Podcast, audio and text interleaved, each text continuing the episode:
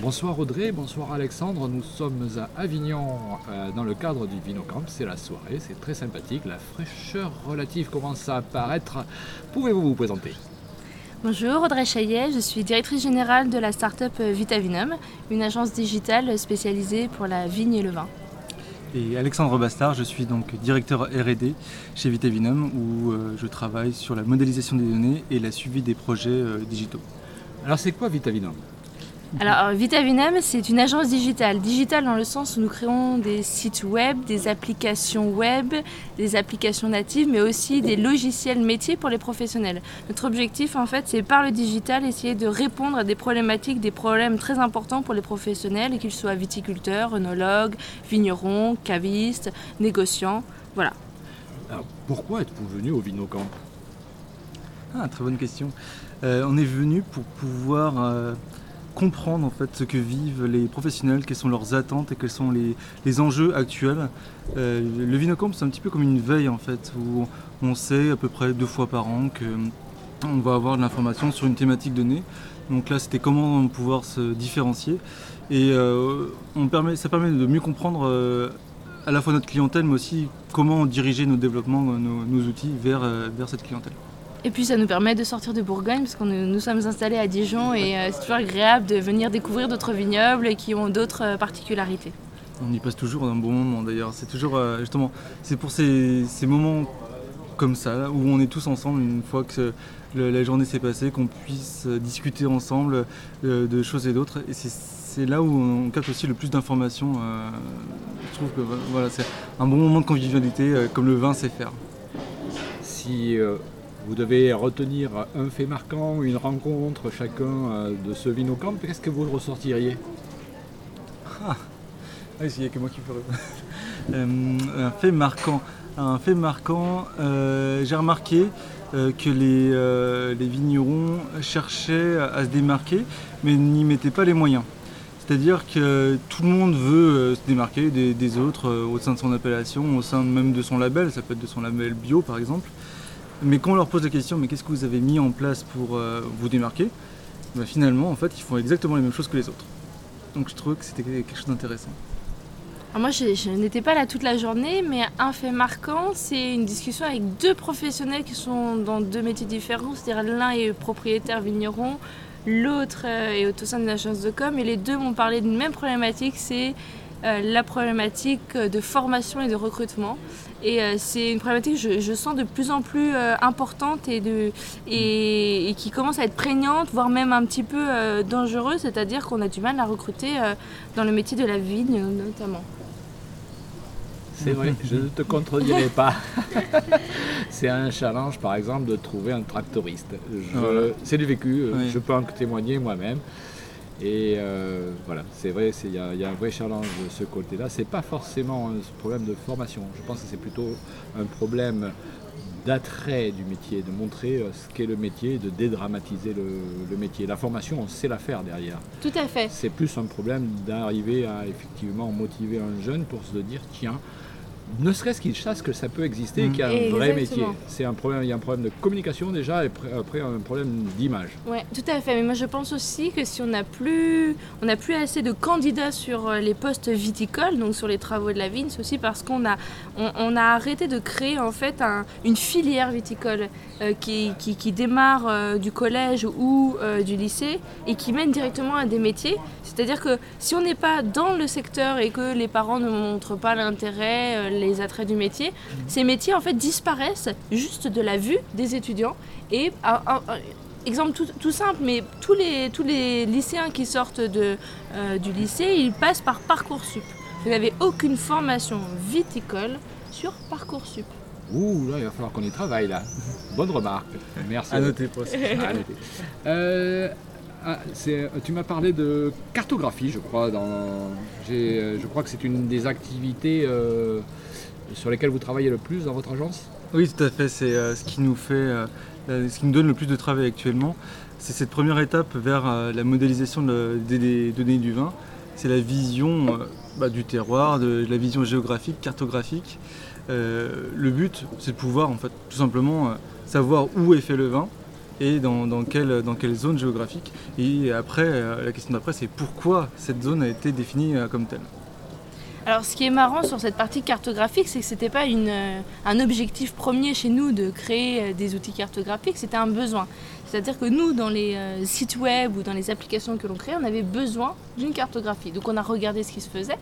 Et également sur la partie technique, à partir du moment où on travaille un petit peu sur les données vitivinicoles, on a besoin de cartographie parce que tout se ramène à un lieu de production. Et il n'existait pas d'outils cartographiques. Donc on l'a créé pour nous en interne et on a eu beaucoup de personnes intéressées en disant mais nous aussi on en a besoin. Et donc c'est comme ça qu'on a développé le projet, c'est par le besoin. Tu connais le 6G des vins de Bordeaux, qu'est-ce que tu en penses? Je trouve que c'est une bonne, euh, un bon début. Moi, ce que je trouve dommage, c'est que euh, on sait très bien que les ODG, les syndicats et les interprofessions disposent d'énormément de données. Pourquoi? Parce que quand on dépose un cahier des charges, on doit justifier les particularités de ce cahier des charges. Aujourd'hui, le consommateur voudrait connaître ces particularités et on ne lui met pas à disposition toutes les informations dont on dispose. Donc d'un côté, on a les données et de l'autre, on ne sait pas les mettre à disposition. Sur quel terroir avez-vous travaillé en priorité? Euh, Est-ce que c'est votre euh, terroir de prédilection, la Bourgogne, qui est très concerné par ça, avec les climats Alors, on a travaillé sur la Bourgogne parce que nos premiers clients étaient euh, les Bourguignons et aussi parce que c'est, je pense, la région la plus compliquée à cartographier. Déjà, il faut savoir que certes, on a les climats, mais on a aussi les lieux dits, qui sont deux choses qui se superposent et je pense qu'ils sont toujours pas tranchés entre est-ce qu'ils voulaient parler des lieux dits administratifs ou des climats. Et on avait fait des petites analyses statistiques sur euh, la totalité, on va dire, des euh, délimitations géographiques de France. La Bourgogne représente 50% des, des délimitations avec tout le système des premiers crus, des climats, des grands crus. C'est-à-dire que si on a à peu près 1500 délimitations géographiques, donc on inclut dedans des IGP, on inclut également des AOC, on inclut après tout ce qui est cru, qui est délimité dans chaque région. Donc on a à peu près 1500 délimitations, dont la moitié en Bourgogne, alors que la Bourgogne est un des plus petits vignobles de France c'est euh, très complexe, effectivement. je pense que pour les gens qui passent le, le WCT, euh, le Master of Wine, ça doit être un challenge. Je me souviens d'un voyage en Californie avec euh, Jane qui était en train, c'était un moment épique chez un importateur californien fan de Bourgogne Jane qui était en train de passer son WCT, le cours en anglais sur les climats de Bourgogne sur l'iPad et tout ça, c'était extraordinaire, c'était un moment fabuleux. donc euh, finalement, euh, j'ai du mal à me représenter ce que, comment vous commercialisez, ce que vous allez faire de toutes ces données et à qui vous allez les commercialiser? Est-ce que ça va s'adresser aux propriétaires? Est-ce que ça va s'adresser aux particuliers? Est-ce que ça va s'adresser aux organismes d'enseignement? Est-ce que ça va s'adresser aux interpros? Qu'est-ce que vous allez faire de cet outil? Alors nous, nous commercialisons des microservices, des microservices après qui ont différentes formes, c'est-à-dire que ça peut être autant du papier que de l'application, du site web, du logiciel. Le, support n'est pas le problème, le support est, un des moyens d'atteindre l'objectif. Le but en fait c'est de prendre une problématique d'un client, donc encore une fois sur tous les professionnels, que ce soit le viticulteur jusqu'au distributeur. On travaille toujours avec les professionnels, on ne travaille pas pour le consommateur, toujours le professionnel. On travaille sur une de ces problématiques euh, que l'on peut résoudre par le digital parfois, euh, on a des problématiques, on, ne peut pas résoudre ça par le digital, donc on dit non. Mais souvent, c'est de dire, bah, par exemple, euh, pour les vendanges, moi j'ai une personne qui passe énormément de temps à faire euh, tous les papiers administratifs. Aujourd'hui, ce n'est plus possible, ou là on a un cas d'un grand groupe dont la personne qui gère ça est en congé maternité, donc une vraie problématique. Dire qu'est-ce que je peux faire pour euh, simplifier, faciliter, automatiser tous ces papiers administratifs qui finalement n'ont pas de valeur ajoutée? Le but c'est qu'on ait des salariés dans la vigne, le but c'est pas qu'on passe euh, deux mois à faire des papiers pour trouver ces salariés dans la vigne. Comment est structuré votre start-up? Comment, comment vous travaillez alors? Hmm. Alors on travaille, on a, créé, euh, on a recruté aussi au fur et à mesure euh, on a créé deux pôles. Un pôle qu'on appelle business, dont euh, Audrey euh, gère, est à la tête, et, un pôle plus technique où il y a des développeurs dont je m'occupe. Donc dans le pôle business. Alors moi je commence en fait à aller euh, faire parler les clients. En fait je ne prospecte pas, je discute avec les clients. Je discute avec les clients pour voir un petit peu leurs besoins. Et après j'étudie un petit peu la faisabilité technique et financière du besoin. C'est-à-dire que parfois on a des besoins, euh, mais c'est une solution trop, trop, trop, trop chère, trop compliquée pour qu'un seul vigneron ou un seul caviste puisse la supporter. Dans ce cas-là, ce que je vais faire, c'est que moi je vais trouver un financement pour euh, investir moi-même dans cette solution et la proposer à tous les, on va dire, tous les, tous les acteurs de ce métier. Typiquement, par exemple, l'outil cartographique, c'était d'abord à destination des cavistes qui ont une gamme très large et qui ont du mal à expliquer quelle est la différence entre telle appellation, telle appellation, tel cru ou tel cru. Et donc on a créé une application qui ne pouvait pas, eux, payer un acteur ne pouvait pas payer parce que c'était trop cher, c'est des années et des années de travail. Et donc, euh, on a travaillé pour faire un outil qui, qui, convient à tout le monde. Euh, si par contre il y a un, client qui a une problématique très spécifique, qui est très personnelle et voire même euh, qui lui confère un avantage compétitif, là on fait du sur-mesure. Donc moi c'est ce travail-là de défrichage, de compréhension des besoins clients. Et mmh. ensuite une fois que j'ai compris le besoin client, je fais un cahier des charges que je transmets à l'équipe technique. C'est là qu'on intervient dans le studio. Donc, euh, ce qu'on appelle le studio, en fait, c'est une salle de, réunion qui est équipée pour pouvoir concevoir la maquette de, la future application, par exemple. Euh, donc, on, se donne rendez-vous avec le client, notre graphiste et notre, euh, notre chef de projet, donc un développeur, pour pouvoir concevoir ensemble le cahier des charges de l'application. Donc il y a le, graphiste qui est en train de mettre en place les éléments selon les besoins du client, donc on a déjà un petit peu étudié au préalable. Et euh, le développeur qui suit derrière pour voir si techniquement bah, euh, c'est bien disposé, si c'est gérable. Et le client, donc, euh, qui peuvent être plusieurs, d'ailleurs ça peut être plusieurs responsables, qui ensemble se mettent d'accord sur la façon dont sont présentés les éléments sur l'application. Une fois qu'on a fait ce travail, donc ça peut durer une demi-journée, une, journée entière, Là, on, est capable de faire une véritable étude profonde des besoins techniques et donc de proposer euh, un temps de développement au plus juste. Un chiffrage précis. On part d'abord sur une fourchette pour être sûr qu'on est voilà, sur un budget qui est acceptable et après, une fois qu'on a fait ce travail préalable, on est sur un chiffrage très précis. Le but, en fait, à chaque fois, c'est de ne pas sous-estimer ou surestimer. Aujourd'hui, c'est la problématique quand on travaille sur des projets comme ça digitaux, c'est que euh, de part et d'autre, on ne sait pas où on va et, euh, et c'est trop, trop flou et donc on ne peut pas aller euh, plus loin. Qui sont vos clients alors? Alors les clients sont justement très très très différents. On travaille avec euh, des cavistes, donc des cavistes qui ne sont pas le caviste traditionnel, sont souvent des cavistes qui viennent d'un autre secteur d'activité et qui ont repris une activité euh, de caviste euh, par la suite pour une reconversion, par passion pour le vin et qui ont toujours à la vue que le digital est important parce qu'ils se font concurrencer par le e-commerce, par la grande distribution et que le digital peut leur permettre justement d'être un petit peu sur les deux. Donc voilà, donc c'est pas le caviste traditionnel, c'est vraiment des, cavistes qui ont envie d'investir et envie de se développer. On travaille aussi avec des caves coopératives qui ont envie de faire euh, euh, des nouveaux points de vente. On a travaillé aussi avec des maisons de vin qui là ont souvent des besoins plus de logiciels de gestion, des logiciels administratifs internes pour automatiser. Euh, pour simplifier certaines tâches administratives qui sont répétitives et, et comme je le répète, sans valeur ajoutée.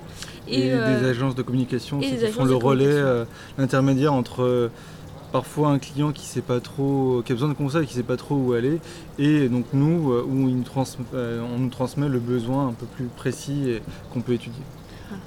Opportunité, difficulté alors difficulté, euh, d'abord, c'est que le digital est peu connu et quand il est connu, il est souvent méconnu. Euh, on a l'impression que le digital, euh, c'est Facebook, c'est gratuit, ou c'est une application que je télécharge gratuitement. Donc, euh, bah, faire une application, ça doit coûter 500 euros, quand en règle générale, une application, ça coûte entre 10 et 25 000 euros. Donc, méconnaissance ou non-connaissance du digital, de l'intérêt, de la façon de faire. opportunité, c'est que c'est justement un secteur qui est en train d'apprendre, donc forcément, c'est une opportunité. Concurrent? Sur votre secteur d'activité Concurrent. Alors direct, en fait, nous, nous, on se positionne à la fois, on fait la coquille, donc l'application, le site web, mais aussi on est capable de donner euh, le point de vue métier, puisqu'on vient de, on est des professionnels, on vient du milieu du vin, mais aussi de la data. Donc par exemple, on est capable de faire non seulement le site web, mais de vous mettre la cartographie qui va avec en fonction de votre parcellaire, et on va même jusqu'à vous dire, donnez-nous votre casier viticole, on sait que vous avez votre casier viticole, et on sait le faire. Donc connaissance du métier, on apporte de la data et euh, digital. Mais on a des concurrents qui sont des agences euh, de communication et des agences digitales euh, généralistes qui sont capables aussi de faire ce qu'on fait sans forcément la connaissance métier, mais elles sont capables d'apporter cette technologie. Et, euh, bah, également d'autres startups qui sont beaucoup plus spécifiques sur un produit, mais qui parfois ont des produits bah, qui, se rassemblent, qui ressemblent à ce qu'on peut donner sur certains des applications qu'on a pu développer. C'est toi qui t'occupes de la commercialisation, André? Exactement. Exactement. La force commerciale, administrative. Euh... Exactement. Il faut savoir tout faire dans une start-up Exactement. Alors, il faut savoir que dans une start-up, euh, nous, on a décidé pour l'instant de ne pas lever des fonds parce qu'on voulait être encore notre propre patron. C'est qu'on n'a pas les moyens d'avoir 10 euh, personnes. Donc, forcément, bah, comme, mais, mais c'est comme pour nos clients. C'est-à-dire, nos clients, un vigneron n'est pas finalement un vigneron. C'est d'abord tout, avant tout, une secrétaire administrative parce qu'il doit faire tous les papiers, un comptable parce que malgré tout vous devez donner toutes les factures, etc. Bah, nous c'est pareil, on fait la paye, on fait la commercialisation, on fait la communication, on fait les réseaux sociaux, on fait la représentation, on fait la presse, on fait tout. Et c'est un petit peu ce qu'on a choisi. Ouais, c'est 35 heures euh, tous les 2-3 jours. Exactement, c'est ça, exactement. Mais au moins, on... on parle le même langage avec nos clients. Donc ça, c'est bien. Est-ce que vous avez euh, d'autres choses à ajouter, à, dire sur, Nous, votre métier? on, est toujours, on travaille beaucoup en partenariat avec euh, d'autres entreprises, d'autres agences, et on aimerait travailler davantage en partenariat avec les syndicats, les interprofessions, qui disposent pas forcément de moyens financiers, on comprend, mais par contre qui ont une mine d'or, c'est la donnée.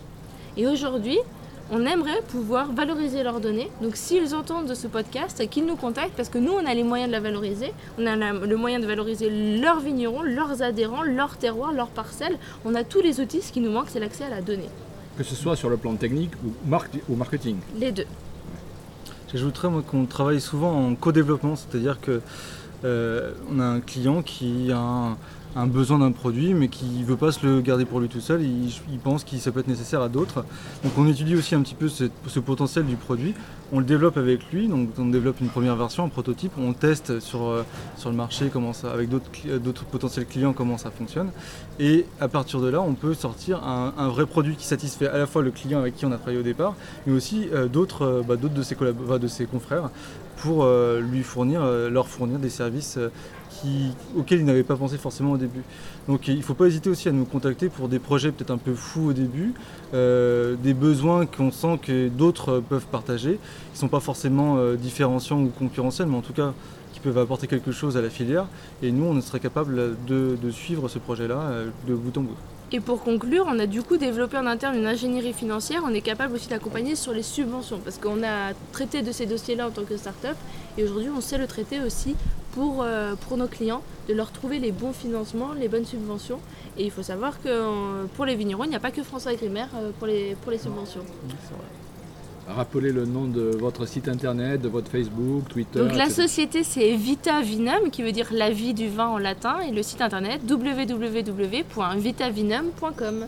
Sur Twitter Vitavinum et sur Facebook Vitavinum. c'est facile. Tout simplement. On essaye. Merci à tous les deux. Merci. Merci.